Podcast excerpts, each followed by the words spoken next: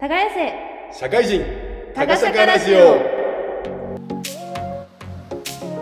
はい。始まりました。タガシャカラジオ。今回ですね、あの、いつもパーソナリティやってくださっているハリーさんがですね、急遽お休みということで、私、ディレクターのヨシと、今日は新メンバーのブンビーさんをお呼びして、2人で新しい体制でやっていきたいと思います。はい、ブンビーです。よろしくお願いします。まあ、いつもテンション高いハリーさんの、えー3倍ぐらいテンション高いブンビーでおなじみですけども、えーよろしくお願いいたします。はい。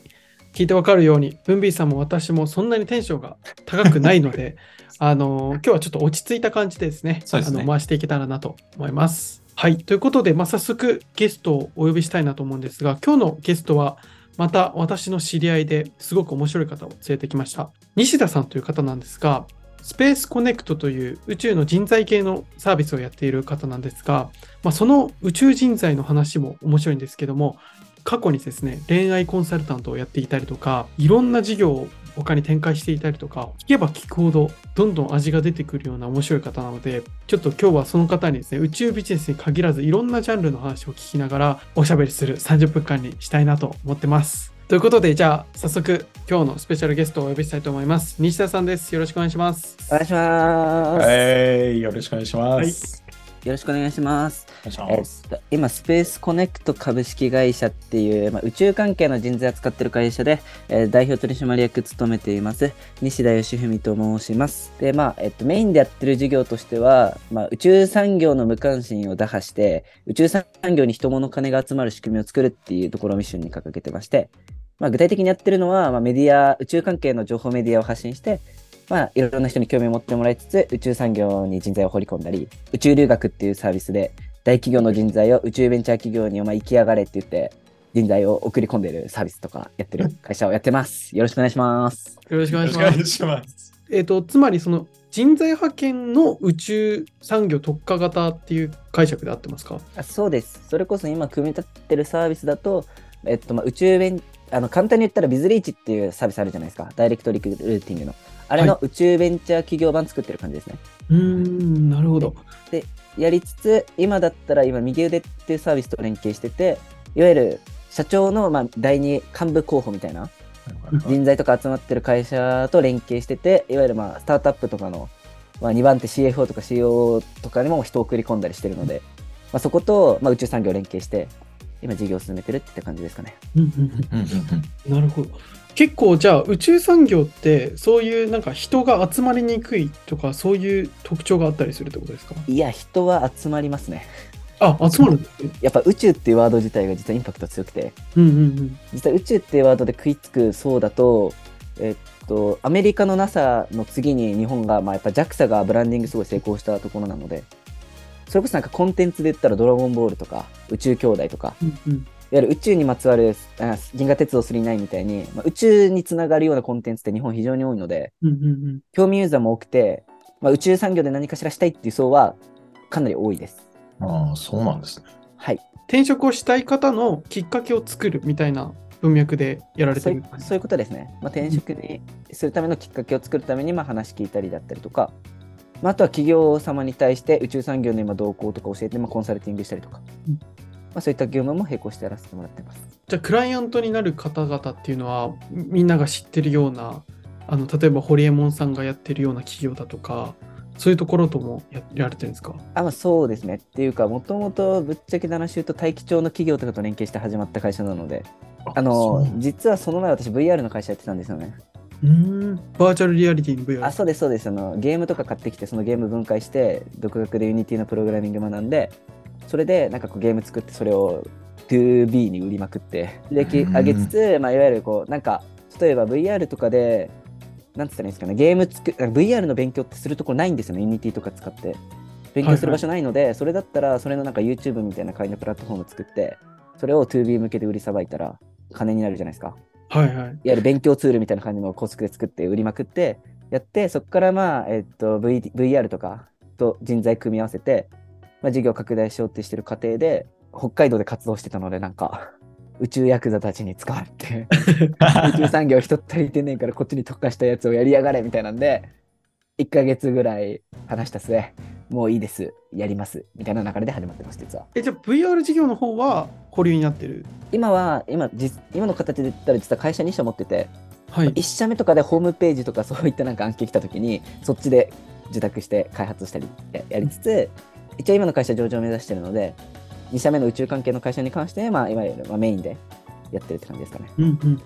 なるほど。めちゃめちゃ面白いですね。単純に気になったのが、まあ、人が集まるっていう、なんか大体人材ビジネスって人手不足の業界ほどニーズが高いもんじゃないですか。はいで、なんかゆ宇宙ビジネスってところでユーザーの引きがすごくある中で、なんかクライアントさんはご自身で採用はうまくいかないのかなというのは一つ、なんか聞いてみたいポイントでした。実際ロケットをおそらく完全に全部作るってなったらできるのってロシアと日本ぐらいしかないんですよ。ただみんな製造業離れが今著しいんですよね。なので私たちの会社がやりたいのって宇宙産業を盛り上げる本質は日本産業の活性化を目指しててはい。ってなった際にロケットの部品とか作れる優秀な製造業いっぱいいるんでうんそれだったらいわゆる逆に言うと宇宙ベンチャー企業今お金ないのではい。だったら宇宙ベンチャー企業に働きたいっていう人をこっちでいっぱい分母で囲って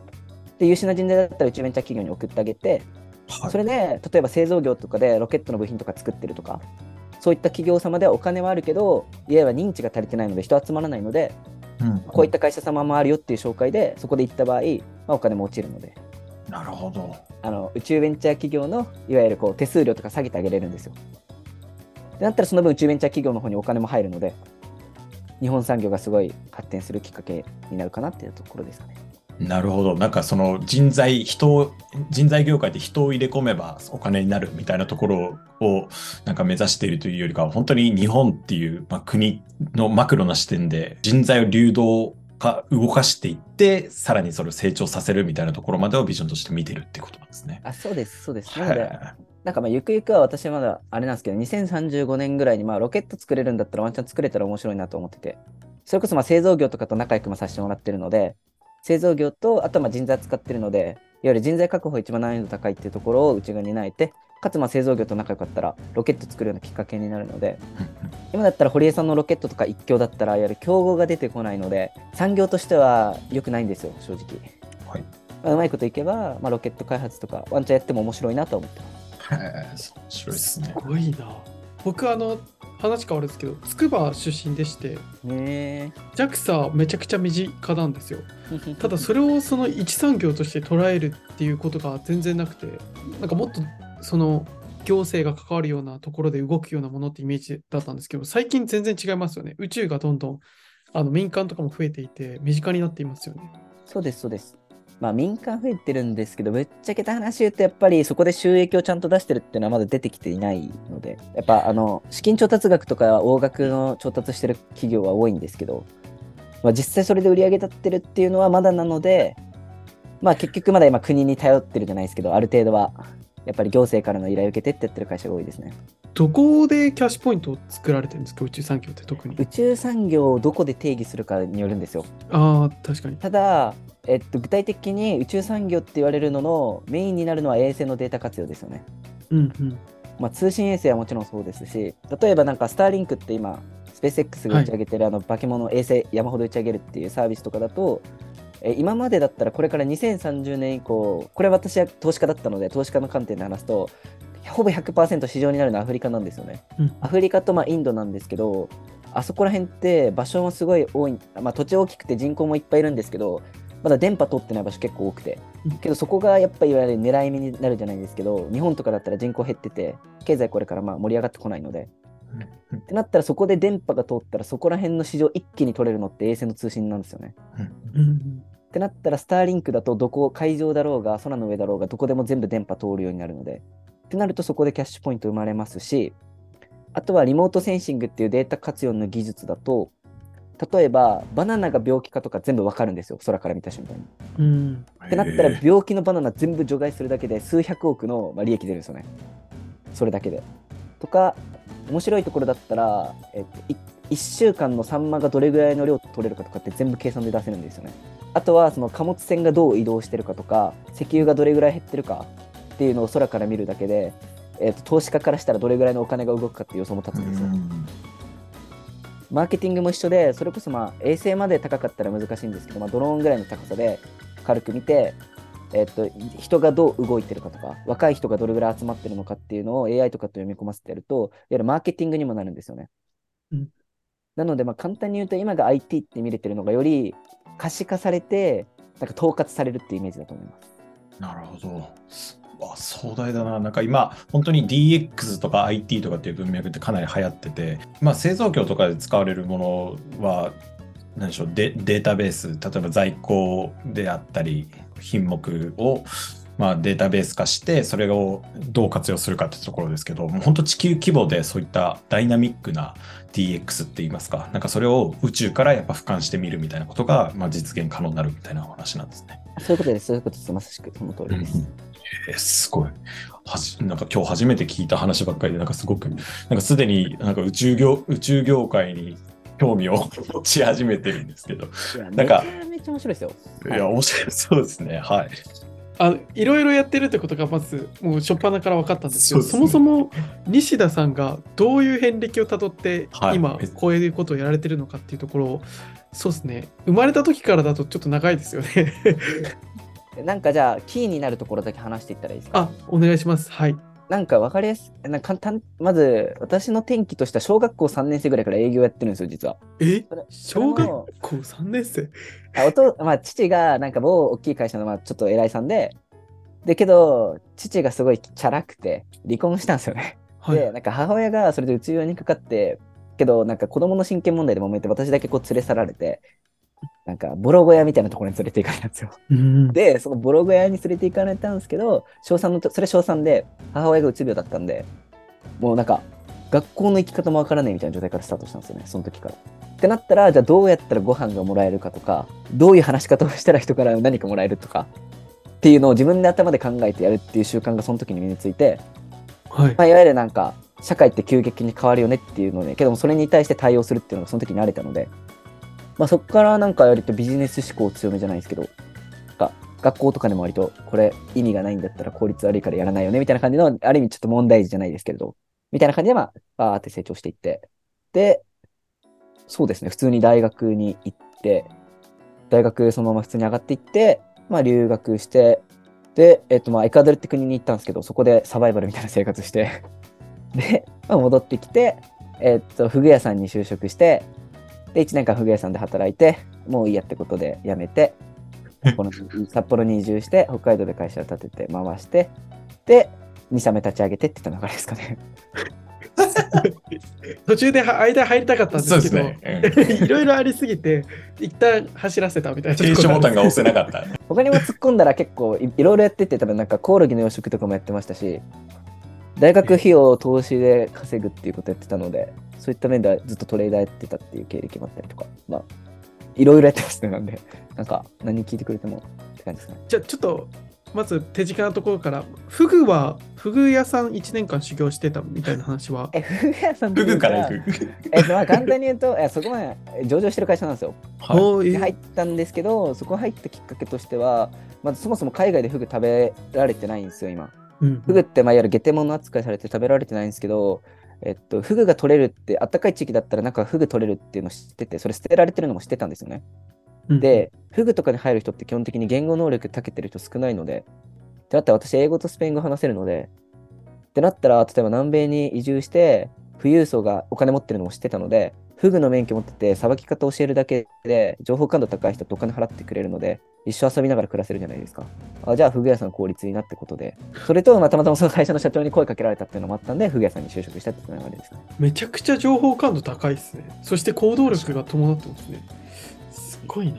え、で、結局そのフグには行かずに北海道の移住を決めたっていうあ、。そうです。1年間、まあ、いや働きながらやってたんですけど、まあ、それこそ、まあ、社長にやさまあよくしてもらってたので、大きい会社の社長からいろいろ教えてもらってたっていうのもあって、まあ、会社の情報とかもまあそれなりに知れて、上場企業がどう動いてるかとかの情報を知れたりとかで、まあ、そこで知見をつけて、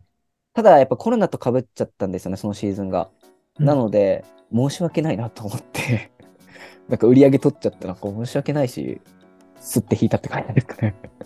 へえうんなるほど普。通に大学時代とかって、まず文文学部だったってことなんですけど、なんか学校とか行ってたんですか？あ、あ言ってました、私 行ってたんですか？大学好きすぎて4年の最後までもうマックスまで単単位取っててもずっと授業受けてたタイプです。だってもったいないじゃないですか、授業取ってて。お金自分で 稼いでる側からしたら、その授業の価値わかるんで、だいたい1授業5200円なんですよね。じゃあ5200円を1授業取ってて90分なのに、行かない人の神経はわからないですし、アルバイトしたら5時間ぐらいかかるわけじゃないですか。それでアルバイトで5時間稼ぐコスパの悪さを考えて、ダメだなと思ったから投資に走る走ったんですよ。あ、めちゃくちゃちゃんと言ってた。なんか、その一般的な学生って言いますか、なんか先ほどなんかご自身で普通とおっしゃってましたけど、なんか普通の学生だと多分そこで、あの、3年生ぐらいになったらなんか就職活動してとか、で4年生になったらなんかこういう企業を受けてみたいなところだったんですけど、なんかそのあたりってどういった過ごし方してたんですか？まあけど、留学とかぶってたんですよね。なので、はいはい留学から帰ってきて、まあ、実際に某大手何社かは実は通っててあ、普通にやってて、まあ別にどこでもいいやってなった過程で、ただ大企業の時は、なんか、自分偽るのは得意なので、まあ、大企業とかの中長期経営戦略見て、あ、大体ここでこういう政策してるから、こういう人材になりきったらいいんだろうなってやってたんですよ。で別にそれで通ったところで、その先のビジョンも見えてますし、別になんか何でもいいので、ってなったら、まあ、普通の就職だからちょっと結局イレギュラーの方に飛んでいっちゃったって感じですかね。え、え、新卒でそのフフグだったんですか？新卒からフグです。あ、新卒でフグなんですねあ、。そうです、そうです。すごいな。面白いですね。今、その経歴のところの話の中で、恋愛の話ってあんま出てこなかったじゃないですか。はいはいはい、はい。なんか、その恋愛コンサルみたいなこともやられてたってちょっと聞いてたんですけど、そこはなんかどういうきっかけだったんですか？え普通に私がなんか結構うちシビアなので、いや、だから女性関係が結構強いんですよ。なんか女性でめっちゃ揉めてるんで、私の人生は。だったら女性の気持ちもわかりますし、バスケずっとやってて、男の気持ちもわかるんで、で、女性がすごいマーケットとしてお金出すの知ってたんですよ。恋愛とかに依存した人って。はい。男性もそうなんですけど、恋愛至上主義とかになったらめっちゃお金落ちるんで、あ、これビジネスになるなってわかるじゃないですか。うんってなったら、まあ、北海道で活動してるうちに、ああ、金になりそうだなってことで、まあ、恋愛でこういうことを言って、LINE でこのタイミングで言ったら、いわゆるお金もらえるなって分かったんですよ。それで、いわゆる100%相手に付き合わさせるっていう条件をつけたら、向こうからしたら付き合いたいってなって5万円払って、意中の相手と付き合えるならいいじゃないですか。うんと、付き合わせ屋みたいなことですか？あ、そうそうです、そうです。例えば、それこそ、今7件ぐらい 実は成功させてて、1件5万なんで35万ぐらいもらってるんですけど、それも、まあ、例えば付き合いたい相手がいて、付き合えないから、えっと、その人の軽く周り見て、あ、これ付き合いそうだなっていうのをまず把握して、それだったら私が裏側から行って、なんか、仲良くなっていて、あの人めっちゃ良かったよって言ったら、要は第三者の意見ってめっちゃ威力強いんで、付き合えるようになるじゃないですか。あ、根回しするんですね。あそうですね、回しとかやってますね。これなんでやってるかって言ったら、恋愛がただ好きっていうか、私の強み生かしてるっていう点と、転職活動と本質一緒なんですよ。うん要は大企業から中小企業に人を送るっていうことじゃないですか、転職って。はい。これをやってるのをスモールで回すためにどういった形の動線を組むかなっていう練習してるだけなんですよね、ただ。なるほど。確かに人材流動じゃ人材流動ですもんね。全く同じなんですよ。なるほど。耕せ社会人タガシャカラジオ素朴な質問なんですけど、はい。石田さんって普段何してるっていうか、趣味とかって何、何なんですか？趣味って言ったら難しいけど、漫画オタクですよ、本当に。漫画。いや、まあ、私がなんか、いわゆるげ、ああくまで文学部なんで、本質は文学部なんですなんで、なんか経営者ってやってるんですけど、私やってるのはただ物語書いてるだけみたいな感覚なんですよ。うーん、なるほど。だから、なんか全然そう会社やってる感じゃなくて、ただ物語書くので体を動かしてるか頭を動かしてるかの違いじゃないですか。めっちゃおしゃれな回答っすね。なんかいきなり。え、なんか私だから、まあ、将来でまあやりたいこととしてやっぱゲーム作りたいっていうの実はあって、おー。で、ドラクエ5とかがすごい好きなんですよ。はい。で、まあ、なんでかって言ったら、ドラクエ5のその女性キャラ結婚する話なんですけど、結婚相手選ばないといけないんですよ。ああ、選べますよね。で、その結婚相手が言ってるところで、うわ、めっちゃ可愛いなって思っちゃった瞬間があって、はい。けど、よくよく考えたらただのドット絵なんですよ。うーん。ドット絵に可愛いって思ってやばいじゃないですか。まあまあ、まあ、その時にいわゆるそのレトリックって、あまあ、いわゆる私この習字とかレトリックっていうのをすごい大事にしてるんですけど、その人が書いてるまあ文字の羅列見て、いわゆる恋愛感情とかすごいいいなって思ったりとか思うわけじゃないですか。ってことは、裏を返したら文字をうまいこと活用と、文字とか話してる言葉とかうまいこと活用したら、人はいわゆる恋愛に落ちたりとか、いくらでもまあ使いようあるじゃないですか。なんか私的には本質的なものじゃないですけど、基本的には文学部っていうところを生かした、まあ、経営者じゃないですけど、経営の、まあ、やり方を取っていくのが人生楽しいなっていう感じですかね。なるほど。なんか本当、人間のその深層心理とか、こう人間とはみたいなところを授業にきれいに生かしてるっていうところがすごい伝わっていますね。なるまあほど。けど自然科学もめっちゃ好きですよ。物理超好きなんで、最近。幅広いですね、本当に。ええけどなんかトピックで言ったら専門的に虫とかはめっちゃ語れるんで、なんで、あ、コオロギの、そうか昆虫食が大学の時の専門昆虫食やってたんですよ。論文とか書いたの。で、あの美食クラブとか開いてて、なんか例えば公園でみんなでセミ取りに行ったりしてて、公園に看板とか立てられて、ニュースになったことあるんですよ、実は一回え？あの公園でセミを取らないでくださいみたいな。セミって取っちゃダメなんですか？え、それを食用で取るためにみんなで公園でずっと取ってたんですよ。で、セミの幼虫めっちゃ美味しいんで、幼虫目的でみんな掘って取ってたんですよね。まあ、あとは、そうですね、この、例えば蜂の子食べたら、どだなんかみんな普通になったら蜂の子美味しい美味しくないとかで終わるんですけど、私だったら例えば長野だったらキイロスズメバチの蜂の子が美味しいよねとかになっちゃうんですよ。すごい。ぐらい、まあ、美食家っすね。昆虫以外も食ってるんですよ。やっぱ飯、え南米とかでもなんか基本的に猿の脳みそと猿の脳みそ以外の獣は多分食ってるんですよ。まあ、食えるものはひたすら食ってみたいな。とかしてたんで、なんか食べ物系は実は結構話せるかもしれないです。それで言うと、一番強烈だったのは何ですか？その獣系だと。えっと、私が今まで食った中で、いやな獣で嫌いなのはクマと、あの、タマちゃんですね。あの、ゴマフアザラシちゃんが苦 ちょ手で。っと言わないでください。虫で強烈に嫌いなのはゲンゴロウですね。もうゲンゴロウが大っ嫌いすぎて、へめちゃくちゃまずいんですよ。あの、うんこの世の終わりぐらいゲンゴロウまずいんですよね。で、美味しいのはカミキリムシの幼虫です。え。へえ、カミキリムシ。カミキリムシ？けど、カミキリムシは、なんか、これけど実は私、実は白筋食ったことないんですよ。で、どうしても白筋カミキリムシの幼虫を食いたいんですけど、白筋って結構レアだからなかなか取れなくて、結局、あれですね、えっと、あなんだろう、ゴマカミキリか。ゴマカゴマカミキリの幼虫になっちゃうんですよね。それってあの、調理法はどうなるんですか？生で食う時もあるし、焼く時もあるし、あバター醤油とかですね。おすすめは。味どんな感じなんですか？幼虫系って。と大トロの上位互換みたいな感じします。ええ、なんかもうめっちゃ美味しくて、私全部カミキリムシの幼虫取ってパッケージにして5万ぐらいでマニアに絶対売れると思うんですよ。これにコストかかるんで。寿司にもできる感じですか？ねもう、寿司にあけど、けど、うんなんつったらいいんですかね、あの独特の虫さがあるんですよ。え、虫食べたことあります？あの、ミールワームみたいなやつとかしかないですね。虫食べた時の共通点で分かると思うんですけど、独特の土臭さみたいなのあるじゃないですか。あそうですあのあの独特の土臭さはやや残るんですけど、あのクリーミーさと、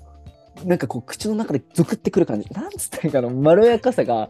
すごくて、あ、ゾクってくる感じが美味しいに入るんです。えあ伝わらないですね。あれ、あの、あの、あのまろやかさを伝えたい。いや、もうめっちゃ伝わりたいっす。伝わりたい。めちゃくちゃうまいから一回食べてほしいんですけど、取りに行く難易度高いんですよね。と取りに行くんですね。あ、もちろん、あの売ってないんですよ、やっぱり。あ、そうか。なんで山こもってずっと木掘ってた。マジか。え、けど、私がおすすめの美味しい食べ物は、北海道の釜江にあるジャガコーンっていうかまぼこはめっちゃ美味しいんで食べてほしい。あ、なんかすごい。昆虫からのかまぼこですか？いや、これはなんか私が結構美食関係のことやってるって言った中でも感動したのでえ、もうこのジャガコーンから商標をもらって、なんかキッチン、キッチンカーみたいなのやって、はい全国回ったらマジでなんかケンタッキーフライドチキンみたいになれる自信あるんですよ。え、実際その、そう、ケイコ君に前、あの、パンロール食べてもらったと思うから、はいはい。あって、あのかまぼこのじゃがいも、コーンとチーズが入ってるバージョンみたいなかまぼこがあるのよ。だから、あのパンロールを超えるってことですね。私的には超えてる。やばいですね。あの、ブンビーさん、あれなんですよ。あの、西田さんがパンロールっていう、これも北海道のかまぼこですよね。そうそうそうそうそう。ハンドールですか？そう。激推ししてて、あの、食べさせていただいたんですけど、はいほっぺた落ちました。あ、落としてきたんですね、北海道落。としてきました。もう減りました、ちょっと。落としてえな、俺も。なんかそのなんか私は結構そのどっちかというと本なんかや得意分野って事業を回すの得意なんですよね。なんかこうスモールビジネスを高速で回してすぐキャッシュ作るの得意なんでそういうタイプの性格の人からしたらああいうなんかかまぼこみたいな地味だけどなんか主役になれるポジションめっちゃ好きなんですよ。あなんか肉とかマグロとかってなんか当たり前のように取れるじゃないですかもう。けど、いかまぼこっていう何とも言えないジャンルから肉とかに勝るぐらいのクオリティで出すみたいなのがすごい好きで。うーん。なんか、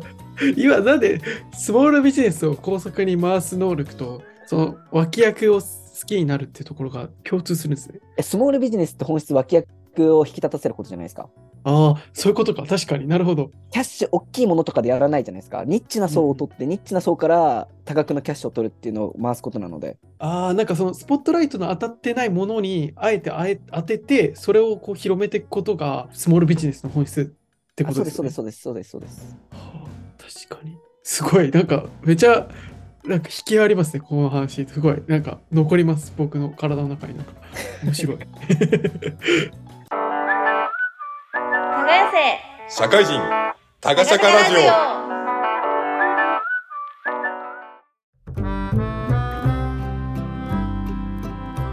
では西田さん、あの今日最後にですね、今後の夢について聞いて終わりたいなと思うんですが、いかがでしょうか？今後の夢ですか？私の夢っていうか、まあ、いわゆる今回で EXIT してお金入って次やりたいことっていうのは、えっと、ゲーム作りたいんですよ、実は。そのゲーム作りたいなって思ってる理由が、えっと、最近の、いわゆるこう、サブカルとかコンテンツ見たときに、なんかこう、感動するものがあんまりないっていうところがあって、それはあくまでビジネス観点で考えたときに、いろんな人にまあ売れる作品を出さなきゃいけないっていうところで、ある程度やっぱポリコレとか、なんかいわゆるこう、偏ったじゃないですけど、みんながこう、炎上しないような作品とか、みんなが面白いって思うような作品しか出せないんですよ。けどそれだったら、なんか本当に面白いものって私的に生まれないなと思ってて。で、なんか教育っていう観点で見ても、いわゆる本当に面白いものを出してると、勝手にその人たちがそれみたいな作品を作りたいって言って勉強したり学んだりして、また新しくいい作品が出てくるっていう流れがあるので、私自身はそういった文学的な素養は他の人と比べてまだある方だなって自分でも自覚してるので、いわゆるそういう自分の自己資金を使って、ニッチな層のこれからのまあ未来を担うような若者に刺さるような